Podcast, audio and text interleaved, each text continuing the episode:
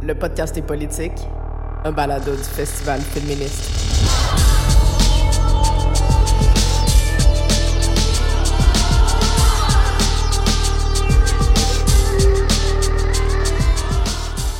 Cet épisode réunit les chercheuses Julia Mine et Chloé Savoie-Bernard. Ensemble, elles ont parlé de l'effacement de l'héritage féministe et de la nécessité de questionner le patrimoine. Car le podcast, comme toute chose, est politique.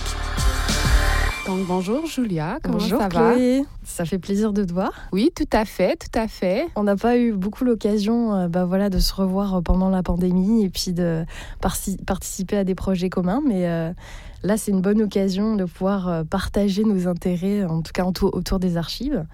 mais je voulais un petit peu peut-être partager aux auditoristes un peu notre rencontre en fait je pensais que c'était une bonne idée un peu de, partager la, manière dont on s'était rencontrés, toi et moi. Euh, donc, euh, ça a commencé à la Cinémathèque. Oui, on était dans un colloque sur les femmes et le cinéma, les femmes et le cinéma québécois, si je ne m'abuse. Tout à fait. Oui, puis on présentait, c'est ça, dans les mêmes panels, puis on s'est rendu compte qu'on avait des intérêts de recherche qui, qui se croisaient, en fait. Donc, euh, le cinéma, moi, je pense que je présentais pour le, sur le cinéma, c'est-à-dire que je suis un petit peu en dehors de ma zone de confort parce que je suis plus une personne de littérature.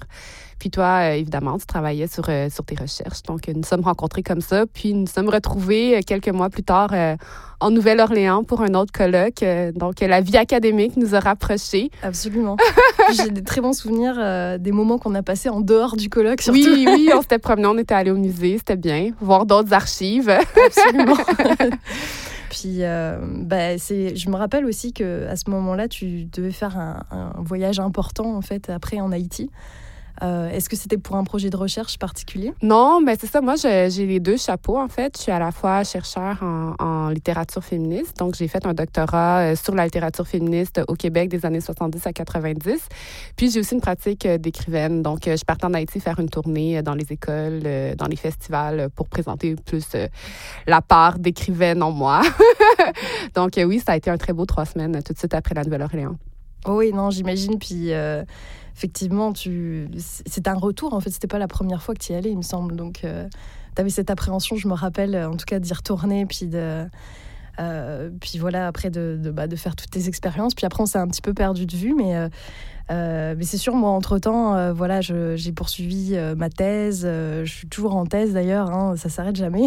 oui, ça s'arrête un jour. Non, ça s'arrête un jour, je te promets. Ben, veux-tu nous parler un peu, peut-être, de, tes intérêts de recherche, puis de comment ça, ça croise ce, ce qui nous intéresse aujourd'hui, c'est-à-dire les archives et l'histoire des femmes? Oui, oui, tout à fait. Bah... Disons que moi j'ai commencé, si tu veux, euh, bah, mes études en France, hein, particulièrement. Euh, j'étais à l'université Paris 8, puis euh, j'ai fait comme licence, baccalauréat en cinéma. Puis je suis partie directement en maîtrise spécialisée sur les archives et le patrimoine parce que c'était vraiment un domaine qui m'intéressait. Je, je, vivais pas loin en fait de la Cinémathèque française. Et vraiment, ça a été très stimulant pour moi de voir l'envers du décor qu'est-ce qui se passe après que voilà un film a été euh, sorti en salle, distribué, etc. Euh, tout cet univers-là, si tu veux, m'intéressait euh, vraiment beaucoup. Donc, euh, voilà, je me suis vraiment intéressée à ça et euh, au fur et à mesure de mon parcours euh, dans les archives, je me suis rendu compte que le patrimoine s'était vraiment construit d'une certaine façon, constitué avec un regard. Et ce regard était, bah voilà, comme on s'y attend, très masculin en fait. On peut revenir à l'étymologie du mot patrimoine peut-être pour commencer. Absolument. tout est dans les mots, non? Eh oui, eh oui. c'est une passion que nous avons en commun aussi, mais c'est sûr que, bah voilà, moi, en m'intéressant à l'étymologie du mot patrimoine, je me suis suis rendu compte que ça renvoyait directement à l'héritage du père. Exact. Et donc, euh, en fait, euh, bon, on peut parler euh, dans différentes disciplines, mais là, en l'occurrence, dans le cinéma, je voulais savoir c'était quoi l'impact, en fait, un petit peu de, cet héritage du père, l'impact que ça a eu aussi dans la constitution des fonds d'archives et de notre regard un peu sur le cinéma. Alors voilà comment on construit une histoire du cinéma, quels auteurs sont les plus valorisés, quels cinéastes, etc. Puis c'est ça, je me suis rendu compte que voilà notre patrimoine, euh, c'était euh, voilà une collection de chefs-d'œuvre, hein, donc qui était toujours euh, voilà rendu, enfin masculinisé en, tout cas. Donc on avait un panthéon et un panthéon. de cinéastes masculins. Donc j'ai voulu voilà voir un petit peu de plus près comment les trajectoires en fait aussi des femmes à l'intérieur de ce patrimoine dit masculin. Mm-hmm. Donc voilà, mon, regard et ma trajectoire, voilà, c'est vraiment arrêté sur en fait des vidéastes. Parce que c'est sûr qu'à l'époque, on faisait la distinction entre le cinéma et la vidéo. parce que c'était deux supports différents. Et euh, donc, en fait, les euh, vidéastes ont beaucoup. Euh, la plupart étaient féministes, en fait. Donc, le mouvement féministe, par exemple, en France, a beaucoup utilisé le médium vidéo pour. Pour partager les luttes, pour créer, en fait, en dehors de, de, la hiérarchie du cinéma, qui était une industrie déjà extrêmement fermée. Et évidemment, voilà, il y avait beaucoup d'hommes qui avaient des postes à la réalisation, etc. Puis comment en fait explique la distinction, cette espèce de distinction justement assez patriarcale entre la vidéo puis euh, le cinéma?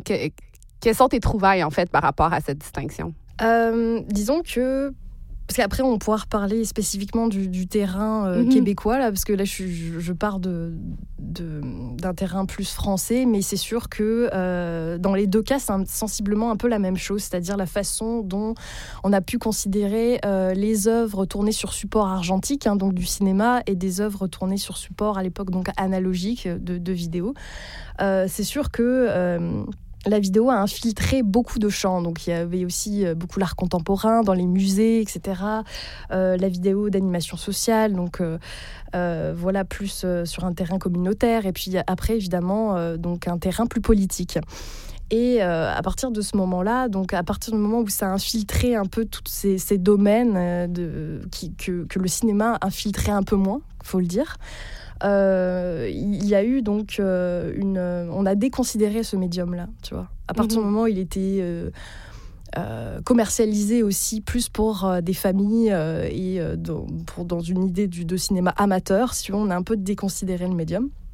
Et donc forcément, avec la cause politique et la, cause des femmes, hein, donc qui à l'époque, les réactions étaient aussi très violentes hein, contre le mouvement, faut, faut le dire. Euh, donc euh, on a vraiment mis de côté, si tu veux, euh, ces films, ces corpus qui sont pourtant extrêmement nombreux et qui et qui sont euh, sur le plan artistique et historique extrêmement importants. C'est, un, petit peu nous, la façon dont nous, aujourd'hui, on, parle de féminisme, etc. Les débats qu'on a aujourd'hui étaient aussi très très présents euh, euh, dans, dans, ces films-là, en fait, hein, mais on les a complètement évacués, oubliés. donc c'est pour ça que moi, j'ai découvert que ces corpus-là existaient bien, ces débats-là étaient déjà présents, puis il fallait les ramener peut-être aussi dans ce milieu du cinéma qui est très fermé, en fait. Euh, autant ça questionne beaucoup de choses. Hein. C'est pas forcément juste euh, euh, parler du mouvement des femmes à large, mais c'est aussi spécifiquement remettre en question nos conditions de production, même à, l'intérieur des, circuits du cinéma. Quoi. Donc, par exemple, au Québec, les réalisatrices équitables ont fait un énorme travail là-dessus, hein, sur la question de parité. Et, et, à l'époque, c'était aussi des, des vifs débats quoi, dans les circuits. Mais c'est intéressant ce que tu dis à propos euh, à la fois de, de, la vastitude de ces corpus-là, qui sont des corpus immenses euh, qui existent, mais qu'on oublie. Puis il y a vraiment quelque chose pour moi dans cette dialectique-là entre euh, production vraiment large, vraiment, c'est ça, nombreuse, puis le fait qu'on l'oublie systématiquement. Puis c'est quelque chose que que je vois aussi de mon côté dans la littérature, puis aussi dans, dans ce que j'ai étudié, moi, euh, pour ma thèse de doctorat, c'est-à-dire euh, la littérature féministe des années 70 à 90, qui était un mouvement. Là. Je veux dire, c'était pas une ou deux autrices dans son salon euh, qui écrivaient un ou deux livres, c'était des dizaines, peut-être même des centaines de livres.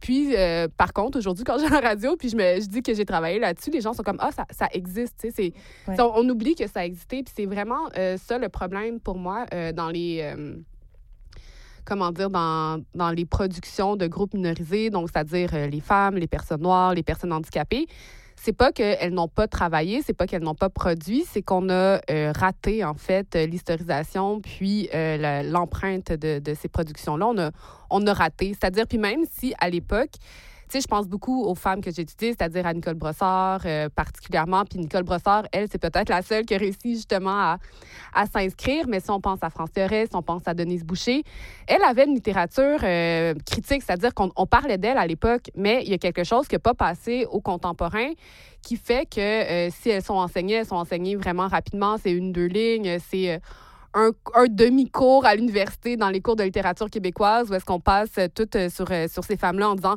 voilà, c'était de la littérature féministe, on pense pas aux caractéristiques esthétiques de chacune de ces œuvres-là. Il y a vraiment quelque chose au niveau de l'inscription historique du récit historique qui ne rend pas justice puis qui fait aussi qu'on est toujours dans une inauguration de la parole féministe. C'est-à-dire qu'aujourd'hui, à chaque fois qu'on parle de féminisme, on a de la difficulté à le mettre en lien avec euh, les, époques antérieures, avec les productions antérieures. C'est comme si on était toujours comme, OK, il faut encore qu'on reparle de ça, ou comme, il faut encore qu'on parle de ça comme si c'était une nouveauté, puis comme si euh, les féministes du passé n'avaient pas parlé des mêmes choses, n'avaient pas parlé des mêmes enjeux, puis on est toujours dans une espèce euh, d'amnésie, en fait. Puis, je pense que c'est vraiment quelque chose que plusieurs groupes minorisés partagent. Euh, dans différents paradigmes. C'est jamais la même chose euh, euh, à cause des différentes socialisations puis à cause des différentes histoires de, ces groupes-là. Mais vraiment, dans, cette espèce de toujours, toujours nouveauté, de toujours, de toujours dire comme... tu comprends ce que je veux dire? Comme on, est toujours dans une contemporanéité de la pensée, tandis que si on arrivait à la mettre en lien avec le passé, ben, on pourrait construire, mais là, on est toujours en train de, construire des petits châteaux de cartes, on souffle dessus. C'est aussi ça le travail des backlash, c'est-à-dire qu'à chaque vague féministe, il y a un backlash qui, qui, arrive, donc qui détruit tout ce euh, tout ce qui a été construit. Fait que là, ben, la prochaine génération, il faut encore qu'elle reconstruise son petit château de cartes. On souffle dessus. Si on n'arrive pas à construire nos châteaux, on n'arrive pas à construire nos, manoirs de la pensée féministe. Oui, tout à fait. Puis on a tendance à voir l'histoire comme euh, très linéaire, en fait, hein, mhm. euh, comme une évolution, une progression. Et en fait, euh, au contraire, bien sûr, c'est faux. Puis c'est l'histoire est faite de, de ruptures et, et, de remise en question, etc. Donc voilà, c'est la façon dont nous, on peut approcher les choses à l'heure actuelle. C'est une vraie question. Mais toi, justement, dans ta thèse, est-ce que euh, euh, par rapport à ces, exclusions-là, quelle conclusion en fait euh, a pu apparaître, en tout cas devant toi, à partir du moment où tu as vu ou où, tu as exposé cette idée que comment dire des que voilà l'histoire était faite de rupture et que ces exclusions-là étaient vraiment basées concernaient beaucoup les femmes très souvent quoi.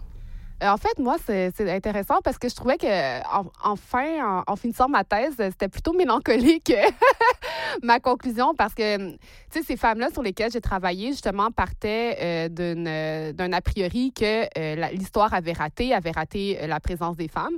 Puis c'était vraiment dans le geste littéraire qu'elle pensait à cette reconstruction d'histoire. Elle était comme, l'histoire est un récit de toute façon, l'histoire a raté le récit des femmes, l'histoire est patriarcale. Donc, nous, dans la littérature, on va présenter une littérature remplie de bricolage, remplie d'hétérogénéité, remplie de, gestes, en fait, de, tricotage pour penser à l'histoire, puis pour euh, mettre ensemble les figures qui ont été oubliées. Mais vraiment dans le geste euh, fictionnel, dans le geste créatif. Puis moi, je trouvais ça vraiment, euh, vraiment dynamisant, en fait, de penser à l'histoire comme un récit comme ça. Puis, puis voilà, tu sais.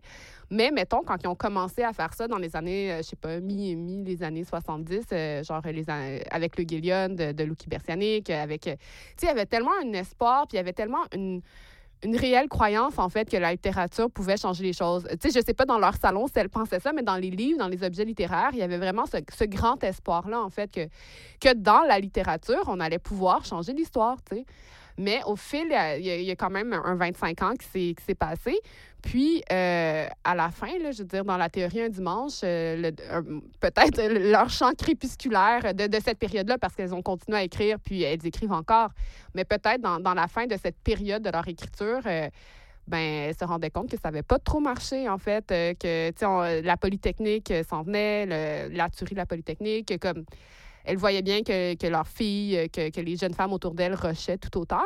Donc, euh, elles se rendaient compte que ça n'avait pas marché, tu sais. Puis ensuite, l'histoire leur a donné raison en voyant à quel point l'histoire, euh, entre guillemets, en, voyant à quel point il n'y avait pas eu tant d'actualisation ensuite de, leur pensée théorique. on n'a pas vraiment pris à bras raccourcis leur travail, puis on dit toujours que c'est daté souvent, puis on souvent aussi, quand on pense à ces femmes-là, on, dit à la deuxième génération de, de, féminisme, c'est un peu plate. Euh, puis on voit pas aussi toute la créativité, puis toute l'intelligence, toute la finesse euh, qu'on pourrait reprendre aussi pour, pour nous, comme écrivaine féministe ou comme jeune penseuse féministe ou moins jeune maintenant comme moi. Euh, il y, y, a quand même une richesse. C'est pas à dire que tout l'héritage est à reprendre, mais il y a des choses qu'on pourrait reprendre puis qui nous, feront, qui nous feraient penser, qui nous feraient réfléchir, qui amèneraient notre réflexion plus loin. sais. Absolument, je te rejoins tout à fait là-dessus et c'est sensiblement aussi la même chose du, côté du cinéma en fait. Mhm. Hein. Euh, évidemment, euh, moi quand je présentais mes recherches sur, sur ce corpus-là, je, sentais qu'il y avait un certain rejet aussi de la part des, des, féministes actuellement, du plus jeune génération en fait, hein, qui, qui rejettent totalement cet héritage-là comme une volonté, mhm. encore une fois, de rupture, euh, avec un féminisme euh, blanc aussi, il faut le dire, parce que c'est sûr que euh, y a eu beaucoup de voix marginalisées qui n'ont qui ont pas pu être s'infiltrer à travers ce mouvement-là, mais, mais quand même, c'est-à-dire c'est des voix qui, qui étaient quand même présentes. Et, et, tout l'intérêt, c'est justement de faire ressortir ces voix aujourd'hui. Je pense pas que euh, on est, comme tu disais euh, très bien, euh, à exclure justement cet héritage ou tout reprendre. C'est-à-dire, il y a, des choses, voilà, aujourd'hui qu'on peut aller chercher avec notre regard, avec notre sensibilité, nos sensibilités, parce qu'on en a différentes. Puis on a compris aussi que le féminisme était pluriel. C'est voilà, c'est quelque chose qui qui est très important et qu'on sait depuis très longtemps, bien sûr. mais, mais je pense qu'il faut voilà, garder en tête toujours une certaine perspective critique euh, à l'heure actuelle, même dans la façon dont on transmet cet héritage-là. Euh, on a tendance toujours, que ce soit du côté du cinéma, de la littérature, à, canoniser en fait hein, des artistes, à les mettre au, devant de la scène sans voilà avoir de distance en fait face à cette transmission. Donc finalement penser les dispositifs aussi de transmission, de partage. Euh, c'est quelque chose, je pense, qui, qui, est au cœur aussi euh, des enjeux féministes, euh, parce que elles, elles ont aussi pensé la transmission depuis très très très longtemps, en fait, hein, des, des auteurs aussi très, très célèbres.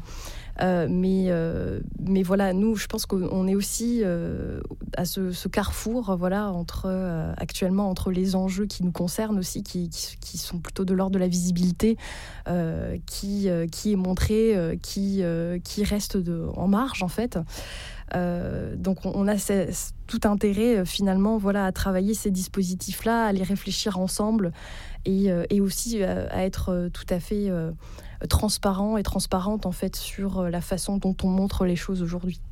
Oui, puis c'est intéressant quand tu parles de féminisme blanc parce que quand on dit ça, quand on dit que la deuxième vague de féminisme au Québec était euh, vraiment blanche ou vraiment, euh, si vraiment ça, on invisibilise aussi les voix qui ne l'étaient pas.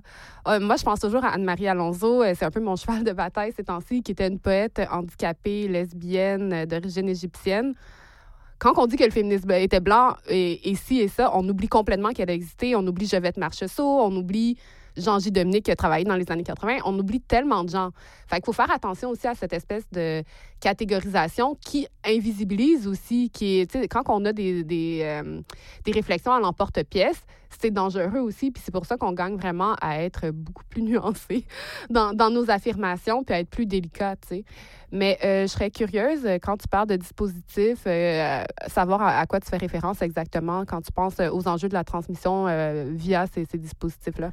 Ben, justement, je pense que sur la question que tu soulèves, euh, donc qui était une critique hein, du féminisme à l'époque, mais je pense aussi, si tu veux, là-dedans, euh, euh, même aux, luttes des personnes afrodescendantes, en fait, hein, aussi, qui particulièrement ont revendiqué un afroféminisme aussi à un certain moment qui, visait justement ce, ce, féminisme qui, des fois, était un carcan. euh, et qui laissait peu de, place en fait.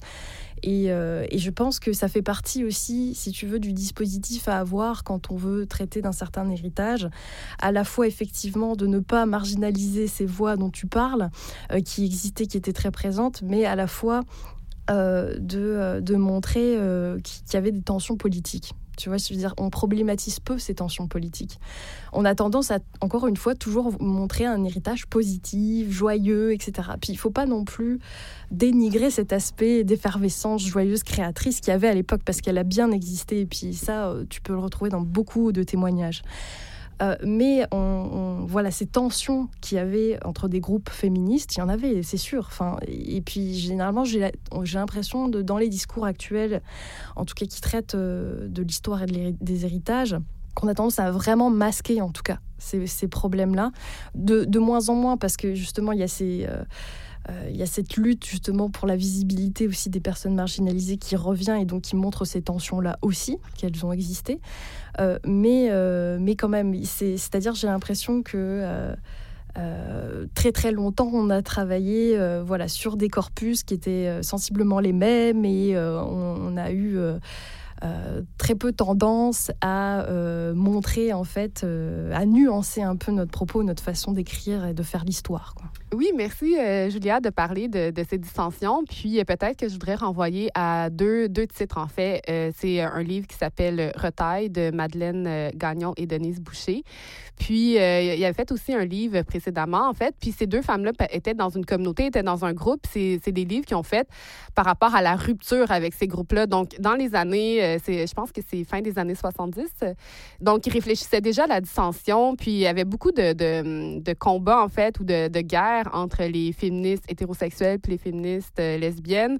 Donc, tu sais, c'était vraiment, vraiment présent. C'est super intéressant quand, quand on pense à ça parce qu'on pourrait faire plusieurs parallèles avec ce qui se passe aujourd'hui, qui a le droit à la minorisation, qui a le droit de, parole dans les enjeux de minorisation, qui, qui doit se mettre devant? Tu sais, c'est des questions qui sont les mêmes. Puis, euh, c'est un peu par rapport à, ça que j'évoquais tantôt, le fait que la transmission doit, doit se construire aussi, là, dans, le sens que si on est toujours dans une nouveauté, si on n'a pas inventé, genre, l'homosexualité dans les années 2000, je veux dire, les, féministes réfléchissaient à ça beaucoup, puis j'ai l'impression que ces temps-ci, les, les, enjeux euh, queer, souvent, ont de la discuter à se mettre en lien avec... Euh, avec les figures du passé, là, genre euh, justement Nicole Brossard, elle en parlait depuis très très très longtemps. On aurait intérêt à relire Nicole Brossard puis à voir comment dans sa littérature elle traitait de ça puis d'une façon beaucoup moins binaire qu'on voudrait le croire. Là.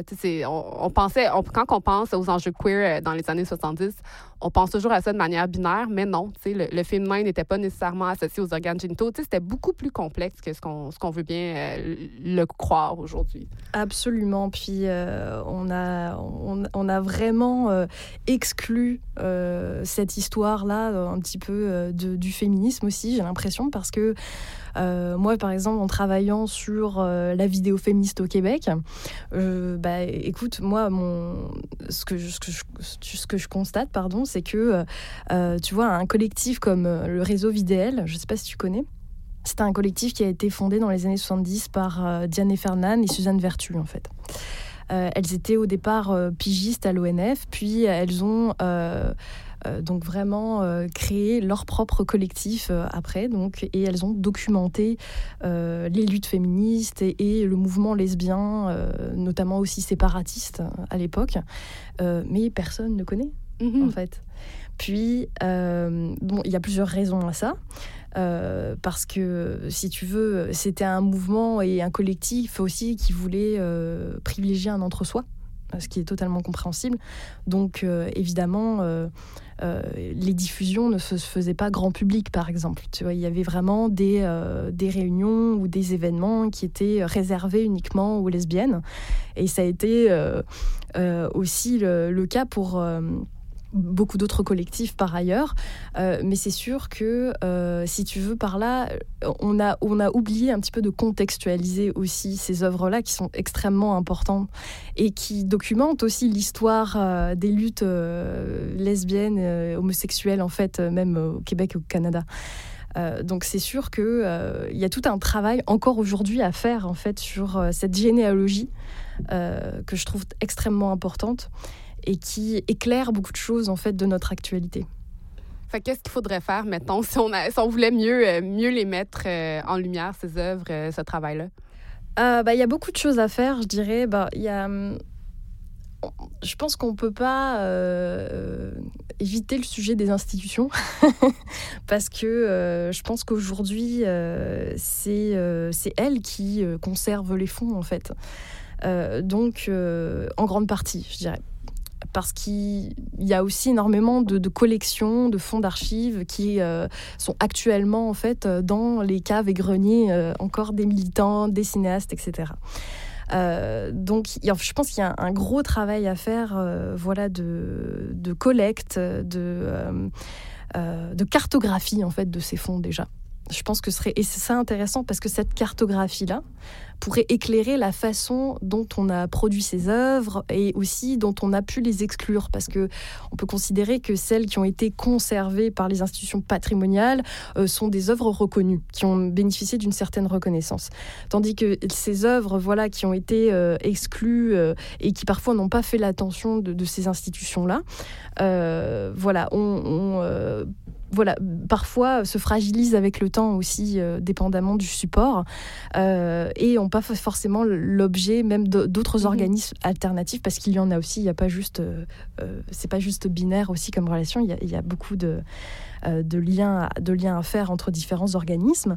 Mais, mais il y a encore voilà, beaucoup d'archives aujourd'hui qui mériteraient d'être d'être vraiment mises en valeur, voilà, d'être conservées déjà, protégées, parce qu'il y a aussi vraiment cette dynamique malheureusement euh, du temps qui joue euh, et qui fait qu'on peut perdre très très vite euh, en fait des traces extrêmement importantes. Donc voilà, déjà je pense dans un premier temps établir une cartographie, je pense serait vraiment intéressant. Mais en collectif, je pense toujours que euh, généralement, tu sais, dans les institutions, on nomme des responsables, conservateurs, euh, programmateurs, etc., etc. Mais en fait, il euh, n'y a rien de mieux que les réseaux, si tu veux, déjà, pour construire et, revoir un peu cette généalogie et ces ramifications par rapport à comment on peut retrouver des archives. et ensuite, il y a tout le travail, en fait, de, de documentation. Tu sais, qu'on on fait moins attention à ce travail-là, si tu veux, de comment on décrit des archives. Mais c'est extrêmement important parce que euh, on pense, euh, voilà, on pense moins à ce lien qu'on va euh, créer avec des futurs chercheurs ou personnes potentiellement intéressées par ces archives.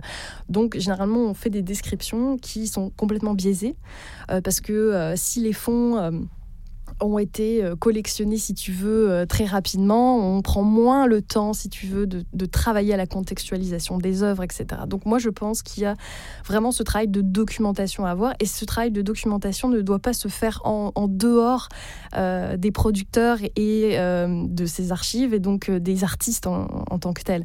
Donc il y a un travail aussi d'auto-expression, en fait, de ces artistes à prendre en compte quand on travaille sur des œuvres qu'on n'a pas produites nous-mêmes et qu'on a donc envie de, valoriser et de montrer.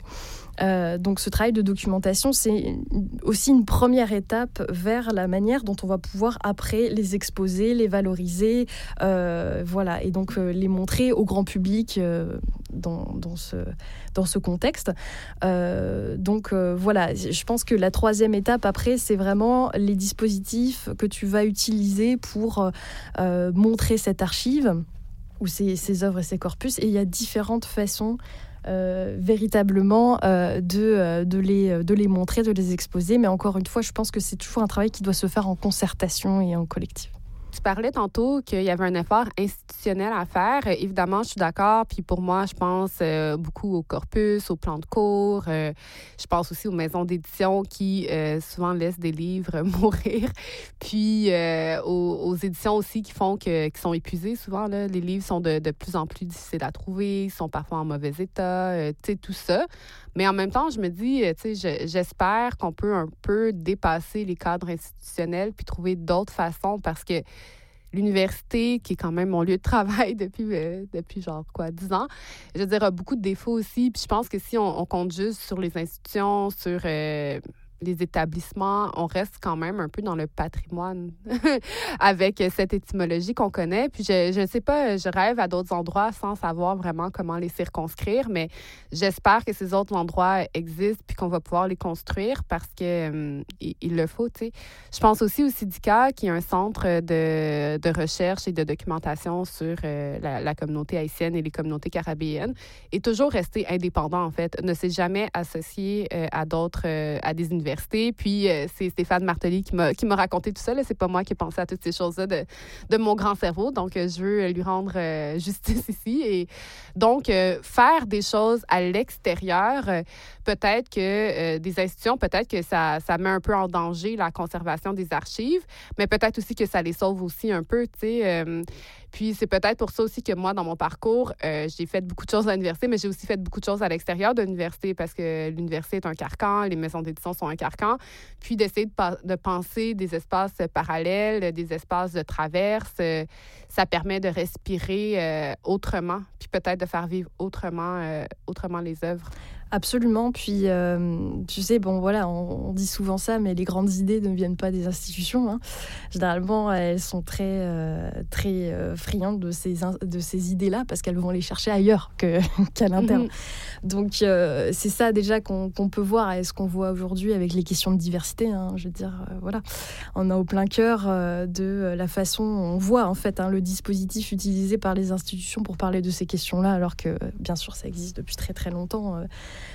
dans une perspective aussi, euh, aussi plus critique et plus intéressante. Oui, mais moi, c'est euh, des choses qui me touchent beaucoup en tant que rare chercheur non blanche qui travaille sur le Québec à l'université. J'ai beaucoup de choses à dire, en fait. Juste, juste peut-être une des premières choses à mentionner, c'est que quand on postule comme candidat, comme candidate dans les universités. Euh, de plus en plus d'universités, c'est une pratique qui a été très communément admise euh, dans les universités anglophones, mais euh, dans les universités francophones, québécoises, plus régionales, on commence à le faire, c'est-à-dire demander un statement of diversity.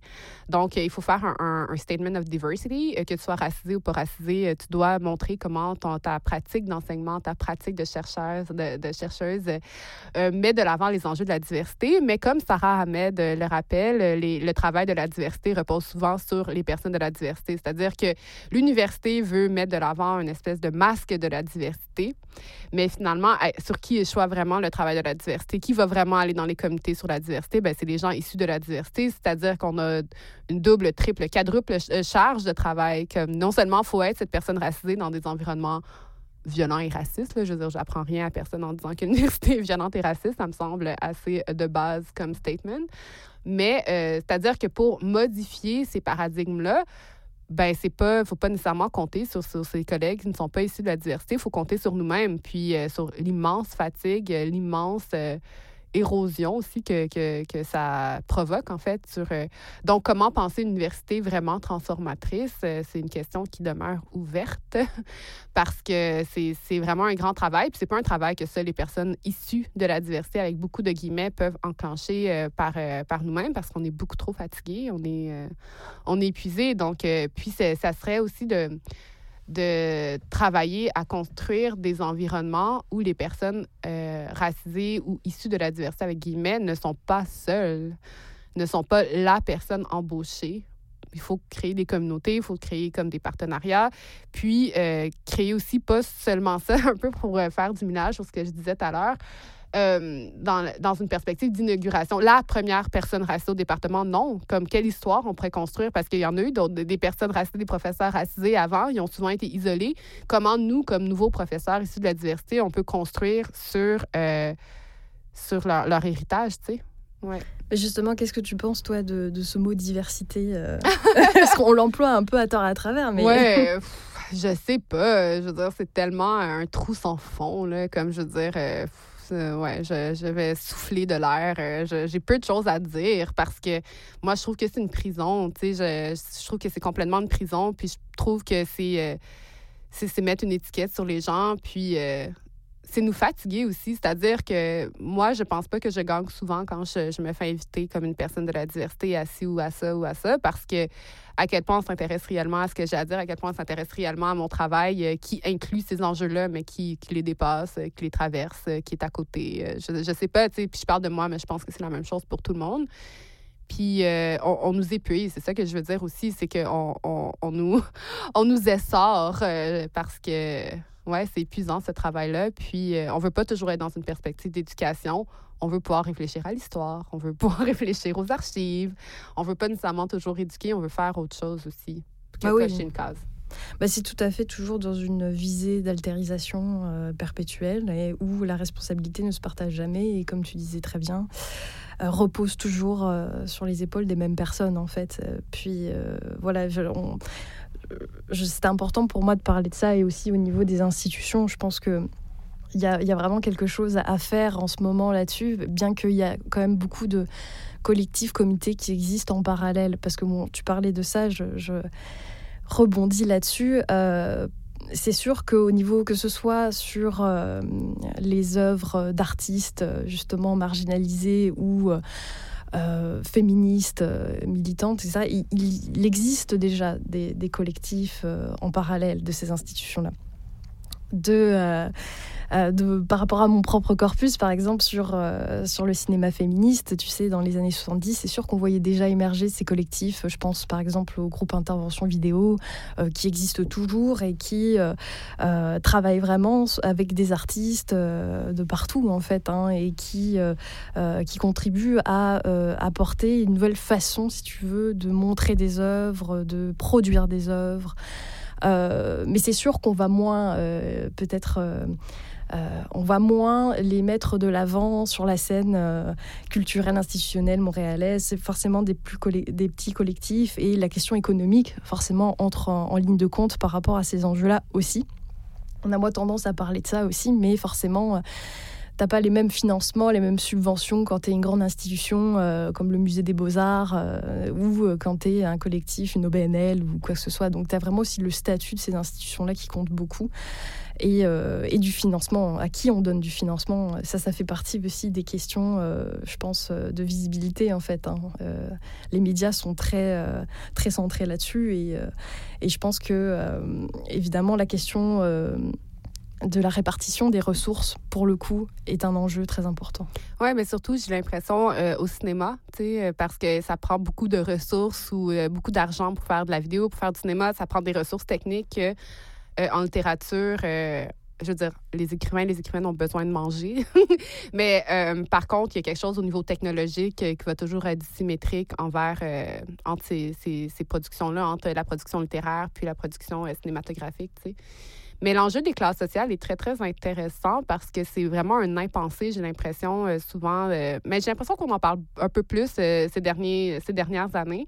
Mais le féministe a été tellement aveugle aux questions des classes sociales. Euh, le, droit des femmes passe aussi par le droit de, se reposer, puis le droit de, ne rien faire. Puis les femmes racisées ont toujours, euh, ont toujours, toujours, toujours euh, travaillé, en fait, ont toujours...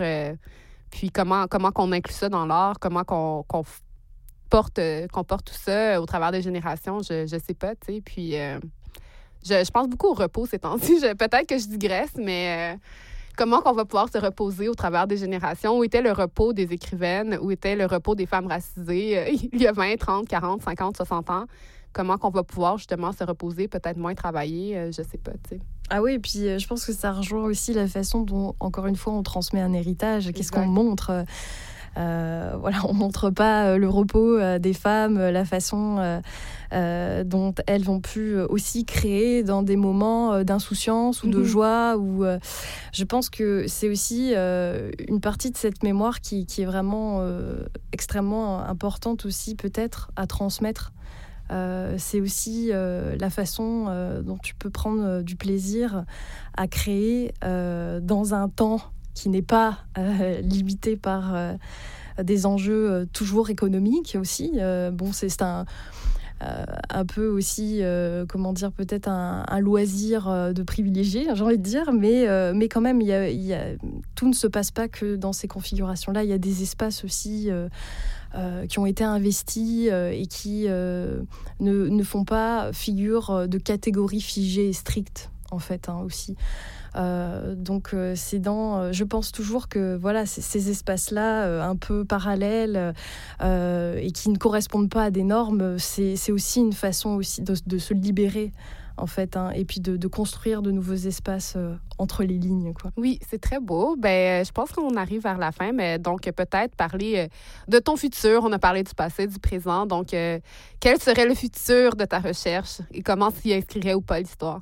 Eh bien, c'est une très très bonne question. Euh, à court terme, je dirais, euh, je pense que euh, mon objectif est bien sûr de terminer ma thèse de doctorat. moi, j'ai une recherche-création en fait, donc j'ai une partie création qui voilà va travaille en fait sur de la valorisation d'archives bien sûr et sur un collectif qui s'appelle Vidéo Femmes Donc c'est un collectif qui a émergé dans les années 70 à Québec et qui a eu plus de 40 ans d'existence et qui n'a absolument pas été reconnu par les institutions et, et qu'on cite très rarement dans l'histoire du cinéma. Donc pour moi, mon but, c'est vraiment de contextualiser cette histoire, en tout cas les débuts de cette histoire, et de, à travers en fait une sélection de documents. donc je travaille vraiment directement avec elle pour valoriser. Donc, ce qui fait partie d'un des dispositifs que je trouve intéressant aujourd'hui, c'est vraiment de travailler. Euh, euh, à faire en sorte que euh, de redonner une place en fait aussi légitime à des, artistes en fait aussi voilà qui ont été complètement invisibilisés. Donc ça c'est un premier travail assez conséquent que je mène actuellement encore. Euh, puis euh, par la suite, en fait, cet été, euh, je vais, voilà, il y aura une diffusion d'une programmation sur la plateforme tank.ca. Euh, donc Tank, c'est vraiment une plateforme de, documentaires euh, en ligne euh, que je recommande fortement parce qu'il y a vraiment des programmations voilà, qu'on voit très rarement de films féministes et autres. et donc avec, avec Tank, j'ai eu l'opportunité de développer cette programmation donc, sur des vidéastes féministes en France, au Québec particulièrement. Et de mettre en place un dispositif critique aussi. Donc voilà, on va pouvoir montrer les, fruits de ce travail donc partir du mois de mai-juin. Et toi, ma chère Chloé, quel, quel, planning pour ces prochaines années? Ben, présentement, j'ai un projet de recherche-création aussi où j'interviewe, en fait, c'est l'histoire orale des pères haïtiens malades puis leurs filles qui sont nées au Québec. Puis j'interroge en fait ce lien-là qui est un peu un impensé, c'est-à-dire euh, le lien entre première génération, deuxième génération d'immigration, puis qui se construit de manière pour moi doublement trouée, doublement morcelée, c'est-à-dire euh, des parts malades qui ont des problèmes de mémoire, puis donc comment, comment les filles reçoivent cette histoire-là en fait euh, d'une mémoire malade, d'une mémoire diasporique. Puis j'essaie de penser à ça parce qu'on on a beaucoup parlé de comment euh, réfléchir les archives, mais il y a certaines archives qui n'existent même pas. Donc c'est vraiment un désir de création d'archives. Puis avec ça, je vais écrire un livre. Donc, il y a ça. Sinon, j'ai plusieurs projets d'écriture. J'en ai un autour de l'amitié, euh, les liens entre littérature et amitié. Donc, il y a aussi une autre construction d'archives. Euh, je pense que l'amitié, euh, l'amitié entre femmes, c'est vraiment important. Donc, de l'explorer avec des amis au travers de l'écriture. j'ai des projets, j'aime beaucoup l'art visuel. Donc, j'essaie d'écrire plus sur l'art visuel. J'ai beaucoup de projets. Puis euh, j'aime bien penser aussi les liens en discipline euh, et danse et littérature et cinéma. Donc euh, merci Julia de, m'avoir invitée aujourd'hui. Je crois que c'est grâce à toi que je suis ici aujourd'hui. Donc merci. Puis merci aussi aux féministes de, de, nous avoir offert cet espace matériel, mais aussi cet espace intellectuel de discussion. Voilà. Vous venez d'entendre le podcast des politiques avec Julia Mine et Chloé Savoie-Bernard, une production du Festival féministe. Cet épisode a été enregistré à Diojagi, soi-disant Montréal, territoire non cédé des Gayen-Gaga, territoire traditionnel des Algonquins de lieu de passage, de rassemblement et d'échange de plusieurs autres nations. Avec la musique originale de Jenny Salgado, montage et mixage Copelia Laroche-Francoeur, réalisé avec le soutien du Conseil des arts du Canada. Abonnez-vous pour découvrir les autres épisodes.